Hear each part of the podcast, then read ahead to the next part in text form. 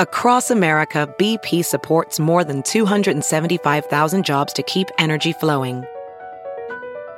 Jobs like building grid scale solar energy in Ohio and producing gas with fewer operational emissions in Texas. It's and, not or. See what doing both means for energy nationwide at bp.com slash investing in America.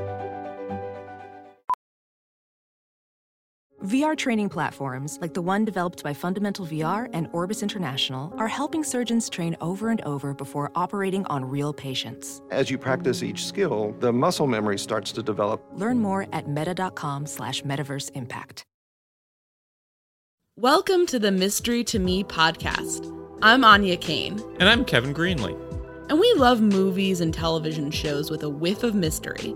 Mystery to Me will feature us riffing on murder mysteries film noir, cozy detective stories, police procedurals, psychological thrillers, legal dramas, tales of teen sleuths, and more. Once we're done yucking it up about whatever we've just seen, we'll serve up our five star final takes on whether it's worth your time. If you're offended by silliness, profanity, political asides, canine related interruptions, and losers laughing at their own bad jokes, beware. Also, note that some of the stories we'll be talking about are pretty dark, and in some cases, exceptionally badly written. So, content warning for murder, violence, suicide, torture, rape, racism, misogyny, homophobia, transphobia, and bigotry. If there's a movie or show you'd like for us to talk about, email us at mysterytomepodcast at gmail.com. Our show's take on genre is pretty loosey goosey, so as long as your suggestion has some dash of mystery, we're interested in hearing about it. Spoiler alert, we're going to be discussing the entirety of this show or movie, spoilers and all. So if you want to be surprised, press pause, go watch the thing, then join us for the show. Now that you've heard our spiel, go ahead and polish off those magnifying glasses and slip into your favorite trench coat. Let's get mysterious.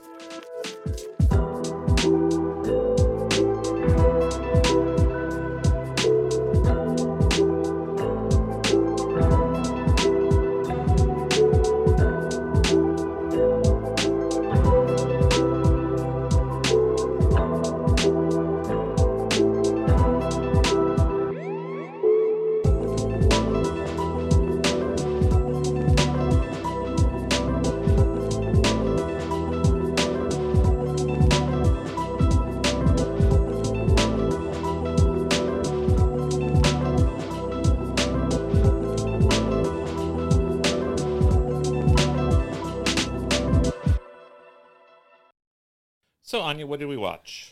We just watched Glass Onion, a 2022 film from director Rian Johnson, starring, of course, Daniel Craig and a, a slew of other celebrities. It's uh, the sequel to his previous film, Knives Out. This is all sort of kind of a uh, kind of an Agatha Christie type mystery series about a kind of a quirky detective goes around and gets involved in all sorts of mysterious hijinks. Right. Living the life. Living the life. Always in ex- kind of fancy locales. So I think you know we we both enjoyed Knives Out, and I think we were excited to see this as well. Glass Onion, of course, a Beatles reference in the. You you are the Beatles expert in this well, I house. Wouldn't, I wouldn't say I'm an expert. But. In this house, you're the Beatles expert. Yeah, I know more than you. Uh, Glass Glass Onion was a song that they wrote, uh, basically making fun of uh, fans and the media's reading so much into every single lyric to find hidden meaning about drugs and oh Paul McCartney died and then we had to replace him with some other guy to keep the, minute, keep the fantasy going. Paul McCartney died? Yeah. Paul is dead. No, he didn't. It was just a silly rumor. People in the same, you know, we think about you know conspiracy theories and dumb theories about celebrities as being a you know a completely modern phenomenon, but you know. See, let me let let's talk about that for a second. There was one thing that always baffled me about this Paul is dead business.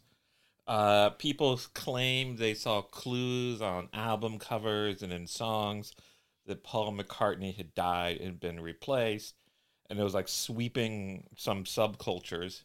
And then uh, Paul McCartney just goes on the radio and says, "Guess what? I'm not dead. And everybody says, oh, okay. And they move on. But if he was dead, wouldn't the imposter have just said, I'm not dead? I don't know if everyone moved on. I think a bunch of hippies were still rolling with it for a while.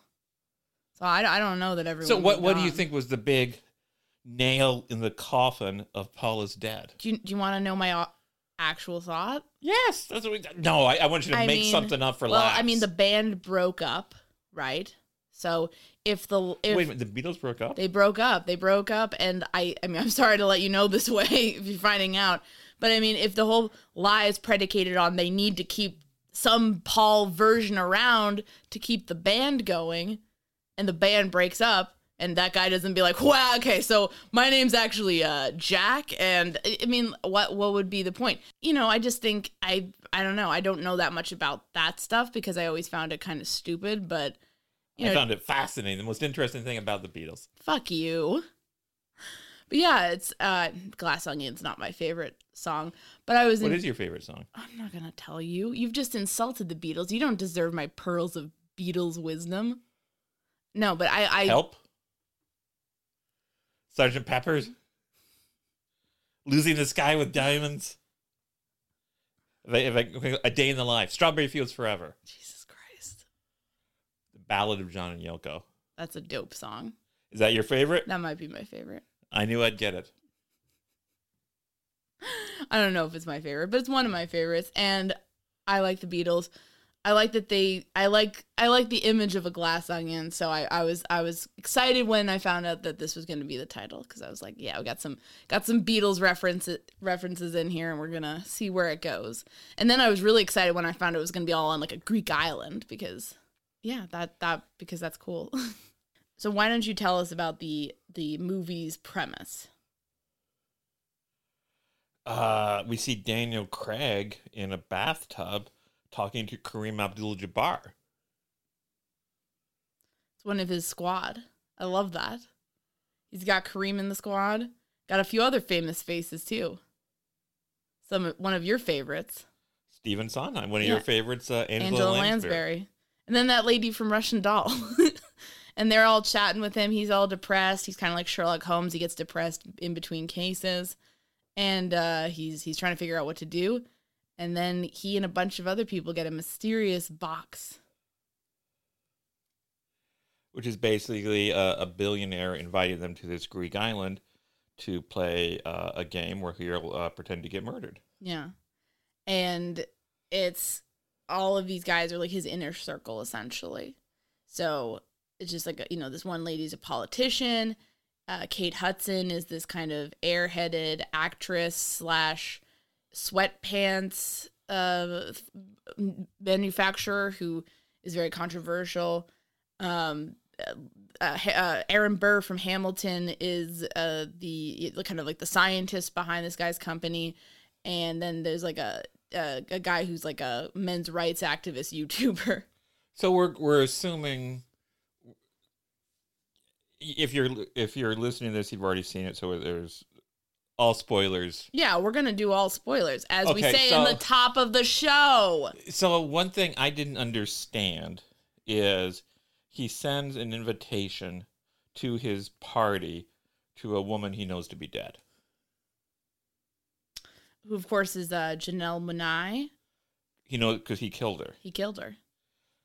He sends it to her. Would that just be because that is a bit of a if the if the police ever do look into it, he could say, "Well, I sent her. I, I didn't even know she was dead at this point, and I always sent her an invitation. She would have been on this list every year, so I sent it again. Maybe we could make up, and it's just kind of part and part of his alibi.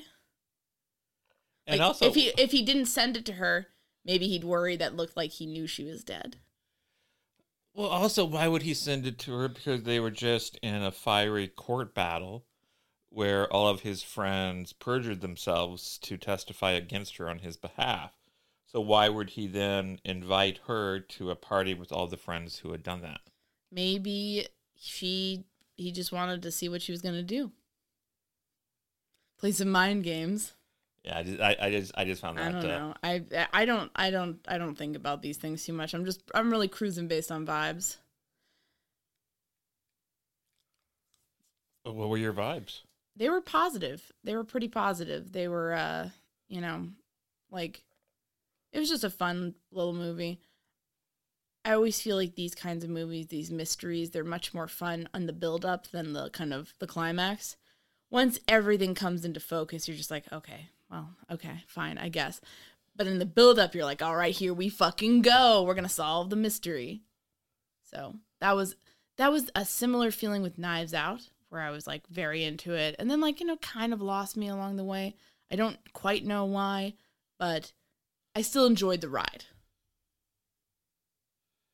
It did one of these things where it tells us a, a story, and then like uh, there's a point where it uh, then goes back and revisits previous events from a different perspective, giving you more information. Which is what Knives Out did as well. Yeah. But yeah, it's a fun setting. It's kind of a zippy film. I enjoyed the humor in it. There's a lot of humor in it. Uh, a lot of commentary about, you know, fucking rich people, which we can all we can all nod along to. um and of course I, I find Daniel Craig and his foghorn leghorn accent delightful. So love that. Do you want to talk about some of the uh, other uh, people in the movie? Some of the uh, uh, you mentioned uh, her name was Janelle. Yeah, Janelle Monáe, she's a she's a singer and a rapper, and she's also an actor, and uh, she plays uh, Ed Norris, right? Is the billionaire guy? Yeah, Ed Norton. Ed, Ed Norton. So Ed Norton is the billionaire guy, and he he and her were partners, and in this in this company, and so then he kind of he screwed her over. It, it's interesting enough for you, Kevin. It kind of all hinges on an intellectual property case. You know, that's your that's your that's your jam. I enjoy a good intellectual property story. Were you nodding along? And like, yes, this is how it works. was that was it a realistic one? Uh, it, it it involved who created a specific system. Uh, it involved who created the specific system, but who drew it first on a cocktail napkin. But the thing is, I can say I can write something on a cocktail napkin and say, Anya, I want you to take this cocktail napkin on which I've written perpetual motion machine and go out and create a perpetual motion machine. And then even though it's my idea, if you're the one that actually goes and does the work of developing it, you know, maybe you own it because maybe my idea isn't all that great. Well, my question would be what would happen if like it's in dispute which one of us drew it, but we both did it together setting it up? if we both did it together setting it up when we both own it. I don't know, you're the lawyer. Ah, it all involves whatever contracts and stuff they had. Ah, okay. There you go. But yeah, it hinges on an intellectual property dispute. He screws her over, and so then she comes and you kind of think, oh, maybe she's coming to the island to get revenge. One thing I kept on thinking while we were watching this was this is a much vet, much, much, much better version of the Kenneth Branagh adaptation of Death on the Nile. They're both uh, sort of seaside mysteries in sunny, interesting locales uh, ancient locales actually, because it's like Greece versus Egypt, and you know, and it's about kind of eccentric rich people doing their thing, and then a bunch of uh, doing their thing, and then a bunch of interlopers are there trying to, you know, they all, all want something from the rich person, but they also have a bunch of vendettas, and this was definitely the superior movie. Death on the Nile was friggin' weak, and it had some funny moments for sure, kind of inadvertently, but but this one's the better version. Just felt more compelling. Felt more interesting. I laughed a lot. You know, I had a good time. Uh, and as far as we know, there was no one in this movie who had been uh, plausibly accused of cannibalism. yes. And nobody threw champagne over the boat saying, enough champagne to fill the Nile. well, that's a great line, though. Um, yeah. So Rian Johnson's a great storyteller. Uh, very you're a big witty. Rian Johnson groupie, aren't you? Uh, he, he tells his stories with charm and uh, wit.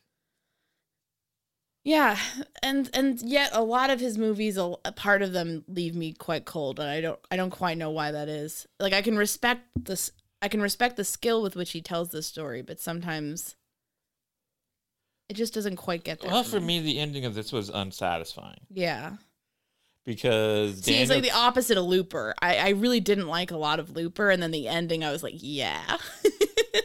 uh, he solves the case and then says, "Well, there's nothing more I can do. We can't get this person in court." And so he hands his client some explosive and says, "You just do whatever you want to do." And he walks out, and then she goes crazy. There's lots of explosions, and then she walks out and sits next to him and says, "We got him." That's pretty weak. Yeah, I mean like I don't know. I'm I'm all about in this case she has the emotional stake that this guy killed her sister and and destroyed her sister. So like I get I I get having her be like the the sledgehammer essentially and doing that. But it definitely felt like Benoit LeBlanc didn't really help her that much at all. He just basically was like, "I'll come along with you on a Greek vacation while you do all the work." So basically, yeah. So uh, uh, Janelle Monáe is playing a, t- a twin. She's like they're this woman who was uh she was like this inventor and she got killed by Ed Norton, and then she had a sister who's just like this kind of average teacher in Alabama who wants you know wants to prove that her sister was murdered rather than you know that she committed suicide. So she comes in and pretends to be her sister because the the idea is that no one else knows the sister is dead. They've been able to keep it out of the media for now until um you know only the killer will know that she's not really her sister.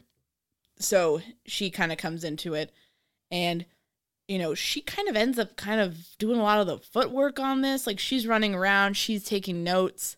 She kind of figures it out. And Benoit LeBlanc's just kind of like I mean, I don't know. Didn't something like that kind of also happen in Knives Out though? Didn't didn't like uh didn't like the lady he was helping in that end up doing a lot of the footwork? He just takes all the credit. So he's got a pretty good racket going. Yeah, he's got a little racket going. He's like, I'll I'll kind of like look I'll kind of look like I know what I'm doing while the uh the other characters figure it all out for me. But um but yeah, so she ends up she destroys the Mona Lisa. That's a plot point. And um I guess that's implied that's going to take him down that he that you know, the Mona Lisa was destroyed under his watch. By her. But everyone else says that they're going to testify against him. So all the kind of people who perjured her sister kind of turn around and say that they're going to, um, you know, go on her side now because they're very trustworthy, obviously. Ophthalmologist Dr. Strauss has seen firsthand how the metaverse is helping surgeons practice the procedures to treat cataracts. Cataracts are the primary cause of avoidable blindness. He works with a virtual reality training platform developed by Fundamental VR and Orbis International to help surgeons develop the muscle memory they need. The result? More confident, capable surgeons. And even more importantly, Patients who can see. explore more stories like Dr. Strauss's at meta.com slash metaverse impact. Hey, it's Kaley Cuoco for Priceline. Ready to go to your happy place for a happy price? Well, why didn't you say so? Just download the Priceline app right now and save up to 60% on hotels. So, whether it's Cousin Kevin's Kazoo concert in Kansas City, go Kevin, or Becky's Bachelorette Bash in Bermuda, you never have to miss a trip ever again. So, download the Priceline app today. Your savings are waiting. Go to your happy place for a happy price. Go to your happy price, Priceline. If debit is your go to card, Discover thinks it's time you get rewarded too. So check out Discover Cashback Debit, a game changing checking account with cashback on everyday debit card purchases. That's right, cashback isn't just for credit cards anymore. Whether it's a movie date, flea market find, or midday latte, you can start earning cash back. And did I mention there are no fees, period? Check out transaction eligibility and terms at discover.com slash cashback debit. Discover Bank member FDIC. So if you meet Benoit Blanc tomorrow and he says, I want your advice on how to do a podcast, do you think he'd have a good true crime podcast? Yeah, he'd be great. People would listen to him. He's like this genial Southern man with a with a wacky accent, and he has like all these celebrity friends that he could bring on to like guest star. You know, he could really, he could really, frankly, he could, he could do a low effort podcast and do numbers. You know, just like what we do right here. Oh yeah, because we do fantastic yeah, numbers. the numbers. That's why we keep doing it. Um, yeah, he'd be great. He'd be, he'd be, he'd be one of the the greats of the podcasting arts. I just want to say though, I mean, one thing that I really I love these movies that they're kind of just doing some some like they're not attached. I mean, like I know this is a sequel of Knives Out, but it's like not some massive blockbuster franchise thing. It just they, they feel like real movies and I I just I enjoy them a lot even even if some of the twists kind of leave me being like, "Huh?" Like I just they have a lot of heart to them and I like that a lot. So you're looking forward to seeing this franchise continue? Yeah. I know I think they're at least going to do one more, you said, right? Yeah. You even were pitching uh, what you think uh, the third one should be about. Well, I don't want. I don't know what. I mean, I wouldn't deign to say what it was about, but I think it should be set in a snowy locale because the first one was kind of like a misty kind of fall vibes. This one was all like a kind of summer vibes, and I think winter vibes would be great. Like a ski lodge. Oh my god. Something like the Alps, perchance. Fucking the Alps, the Rockies, some mountain somewhere. We'd all have a blast.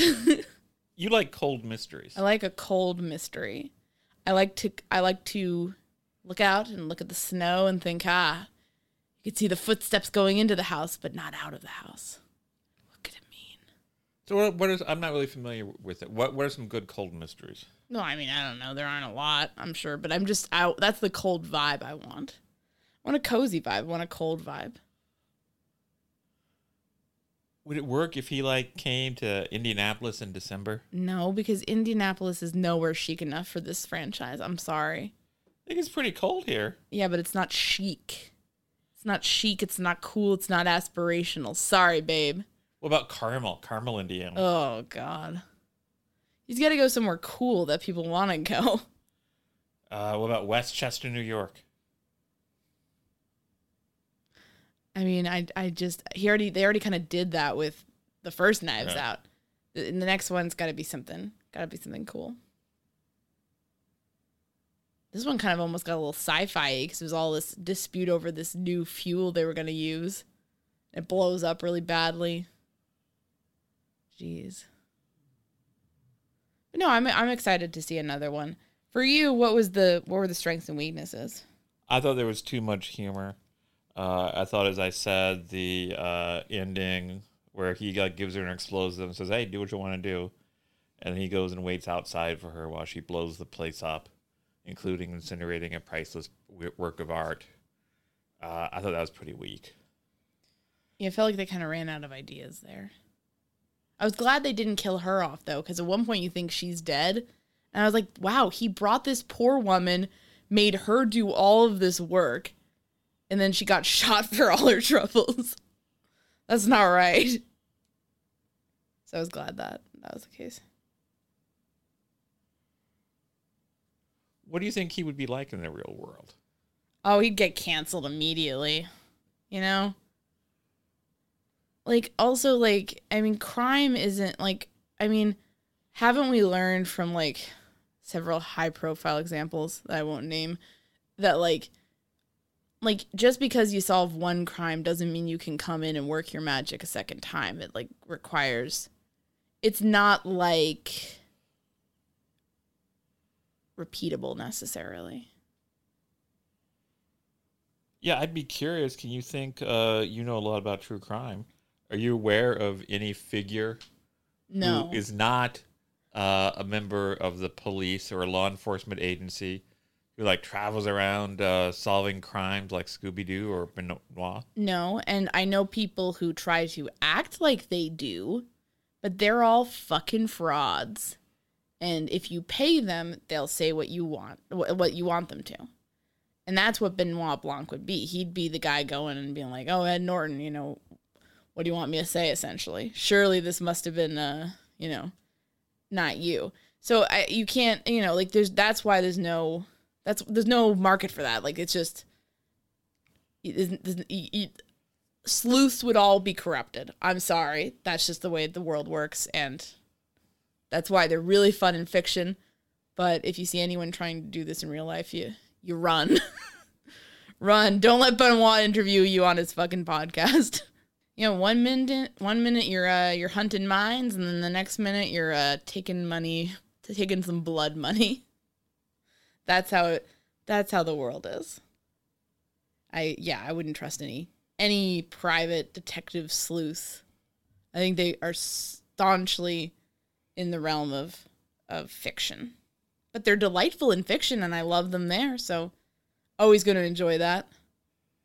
How's he even make his money? Is this school teacher paying him for all this? Well, he has a boyfriend. Hugh Grant seems to be like a some sort of artist. Maybe he's supporting them. Let's Benoit go off on his little adventures. Like you do with me. Yeah, basically. Jeez. I'm harried Hugh Grant a- a- answering the door, being like, "What the fuck bullshit is this?" And you're like, "Oh, I gotta go to Greece. Bye." if you were Hugh Grant, wouldn't you be like, "Can't they? Can't I go to Greece too? Can't I take a break from all this fucking art?" Jeez. Now I'm just getting mad. So you think Hugh Grant's been taken advantage of? No, I just think Hugh Grant does a lot of work for the relationship. Uh, maybe doesn't get a lot of thanks, and you know he should be made to feel that he's cared about too. So is that something else you'd like to see in the third movie? Not just the Alps, No, but Hugh, I he, don't. ta- he takes Hugh Grant for a nice little I skiing vacation. I don't think so. I, I- if you were Hugh, Hugh Grant probably went on one of these adventures early on, and then like was just like, no, I'm not like. I just want to do my art. yeah. Um. But but yeah, it was it was a cute movie. I think you're probably gonna warm up to it over time. I that you did with Knives Out. Remember, you know, you're like, oh yeah, grumble, grumble, but then later on, you're like, oh, Knives Out. what a swell picture that was. I think, I think, I think, like with, I just think with mysteries, oftentimes, like the build up for me is so much more fun, where you're kind of putting all the things in play, what's gonna happen, ooh, who's gonna get murdered, and then you see it all kind of it all starts and then eventually like you find out what really happened and you're like oh okay like you know it's just not as exciting as yeah, the build up This, movie got a lot less interesting once people started dying. yeah you're We're just a bunch of eccentric people having a party. Yeah you were blast. you were like yeah let's stay at the party yeah eccentric people having a party making catty comments about each other you're starting to piece together what all the relationships are and see them doing wacky and delightful things uh you know and just being awful rich people so that was funny So, who was your favorite suspect or supporting character? i don't know let me think about that who was yours Uh, I enjoyed Kathryn Hahn as the politician. Yeah, she might have been my favorite too because I I could relate to that a little bit. Uh, the men's rights YouTuber. Jesus Christ. That's you. That's how you're trying to be. Going around with your little gun. well, I didn't really. I wasn't really much into men's rights until after I met you. then you started feeling like your voice was being silenced. Yeah, you know, maybe these people who talk badly about women, maybe they have a point. I was your red pill. Jesus. Yeah, I, I, I, I thought the side characters were all fun. I thought it was a fun. It was a good group. It was every you know it was a good mix of like people who were kind of more on the rational side of things, and then people who are just totally eccentric, and uh, and then like the the main billionaire just coming off as like a total douchebag. Seemed pretty apt. so, my misremembering was he wants the Hulk. Ed Norton? Yeah. Yeah, I think so. So, who was your favorite Hulk? Oh, I don't have one. I've never seen any of those movies. I have no I, interest. I, I thought you were a big Mark Ruffalo fan. I I have no I I've seen I I saw Thor Ragnarok. What was it? Thor Ragnarok, I think. I don't know. So, that put you in the Ruffalo Hulk camp? Kevin, I don't give a shit about the Hulk. That's the most boring. I I I'm sorry. I know I know that that about Bill Bixby? I know that I know that TV series was foundational for you. But to me like, oh, I turn green and get big when I'm angry. That's just like that's who has time for that? That just exasperates me, the concept. Like okay. Like I, I don't want to know anything more about that. Like if you tell, oh, I wear a little red cape and I fly around and I'm a reporter, sure, I can I can fuck with that. I dress up like a bat and fight people, great. But for some reason, like I turn into a green angry guy. Wouldn't you just be like, listen, I can't just get the fuck out of my house. Like don't you know don't ma- smash all my stuff because you got mad at the TV. I just I can't. It's just too much. Do you think it, it speaks to something intrinsic in human nature that we all have a certain rage and anger inside of us, and when we express that anger and rage, we become more powerful than we would otherwise? I I don't care. It, it's it's so boring to me. It's so boring to me. So I don't I don't have a favorite Hulk. I don't know. I'm sure there was some drama. What what, there was? Oh, that we had this Hulk and then we had that Hulk. Oh no! And everyone was talking about it. I've never. I've always avoided the Hulk discourse. It's interesting that you've avoided it so much. That says something. Oh, you think I'm the Hulk? I'm just saying. It's like you're you're afraid of the anger that's represented by. no, I'm Hulk. not afraid. I I think I I exhibit my anger frequently and without warning. But I I just I I don't yes, need to watch. terrifying to live with. I just don't I don't I don't need to have some guy be yelling and like in sometimes he's like just he just turns into a big guy but he's still relatively rational and then other times he's not and it's like I just I don't fuck with this. It's boring to me. It just seems like a fucking nuisance. I was glad there was no Hulks in this movie. Well, Ed Norton was in it. yeah, but he wasn't hulking out, not that we saw on camera. He was just being a douchey tech bro. Leslie Odom Jr. was in it. Wouldn't he make a good Hulk? I I I, I I'm not going to contribute to the Hulk discourse. Leslie Odom Jr. was in it. He was the uh, scientist, so I guess you're saying that he could have, you know, maybe he would have invented stuff and then become the Hulk. But I just, The big bodybuilder guy kind of looked like a Hulk. guy. I would have just walked out. So you could say everyone could have turned into the Hulk. Or let, let's not be sexist, or they could become the She Hulk. there you go. The She Hulk, of course, is I think you're disappointed in every movie that doesn't have the whole cast turn into some version of the Hulk. The She Hulk was a lawyer. Yes, I know. They just came out with a mini series or like a series on it. Interesting been keeping up on She Hulk news, but not on Hulk news. This is what does why- that say about this you? is why you became a men's rights activist. That's right. Jesus. You're not a men's rights activist. I just want to clarify that. Yes, we're just having fun here. Jesus. That'd be a scary thing. um, but yeah, what would you like to see from the third film that they're gonna make? Presumably, unless this one bombs, I guess. Oh, this one's not going bomb. Yeah, I don't think it is. People like this shit, and for good reason. It's fun. Uh, what what do you, what would you want to see? I gave you my snowy alpine vision. What's your vision board for Knives Out three? The knifening. Uh, I'd like to see a movie with Daniel Craig in some expensive locale with rich people, and I'd love for it to have a lot of distracting celebrity cameos. Yeah. Who is your number one? They already got they got R.I.P. to Sondheim, R.I.P. to Angela Lansbury. They got them. So, so is that like the Rian Johnson curse? maybe, but So if you go, if you're cameo in one of these movies, you're dead. yeah. I mean, Watch out, jo- Joseph Gordon-Levitt. Jeez, who would you? Be careful, Ethan Hawke. Ethan Hawke, yeah, he was in it for five minutes. Uh, what what for you? Who would your random celebrity celebrity cameo that you want to see in the third one? So it's all snowing. He's skiing. He's on the ski lift. He turns around. Who is he sitting next to? Mark Spitz. The swimmer. Yeah, that'd be that'd be that'd be a surprise.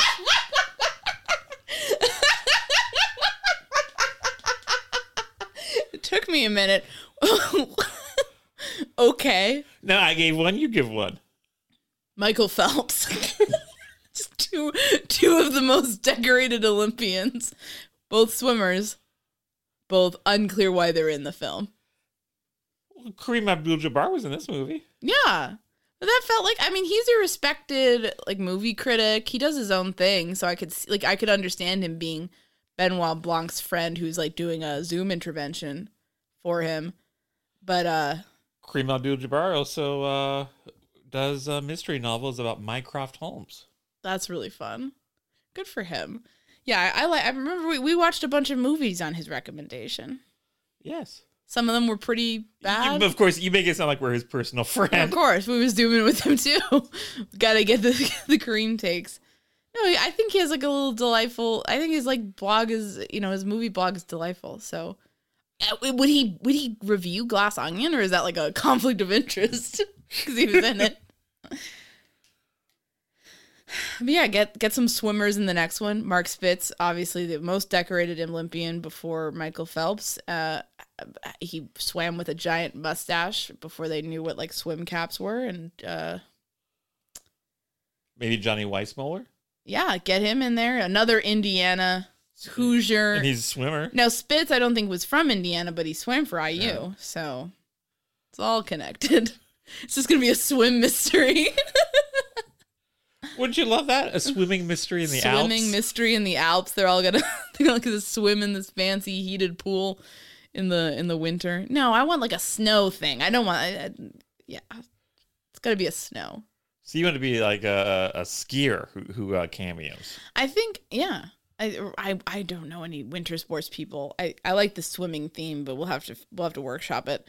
I mean, my thing is, I think Benoit Blanc is like kind of he's supposed to be kind of like an entryway into the mystery, the person they're telling everything to, blah blah blah. But I don't think he's necessarily. I think he's often like not the. It seems like a pattern, a purposeful pattern that he's not the guy getting shit done. That seems to be a conscious choice on Rian Johnson's part, as opposed to like a mistake like when you look at like Indy and Raiders of the Lost Ark, he's not really getting anything done. He's just kind of following stuff around. So, um, but this seems to be more purposeful. So, just interesting. I I don't know what to make of that, but uh, I don't. I mean, I don't mind it. I I enjoyed this. It made me smile. Made me feel good thoughts in my head. So. That's an Anya Kane thumbs up. You're welcome, everybody. It made me have good thoughts in my head. You know, in my head, that's a pretty uh, good day. Made my brain release the good chemicals.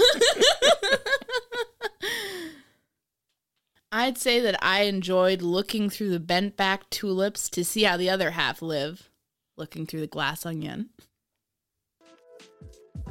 Thanks for listening this week. I'd like to give a special thanks to Kevin T. Greenley, who's no relation to me. He's the guy that composed the great music for this podcast, and you can find him on the web at kevintg.com. You can follow us on Twitter at mystery to me. That's mystery underscore to underscore me underscore. And at mystery to me podcast on Facebook and Instagram. And you can always send us recommendations and feedback of any kind at mystery to me podcast at gmail.com. We're not teens setting up Hotmail accounts in the early 2000s, so all of those spell out two as T O. Thanks so much for listening.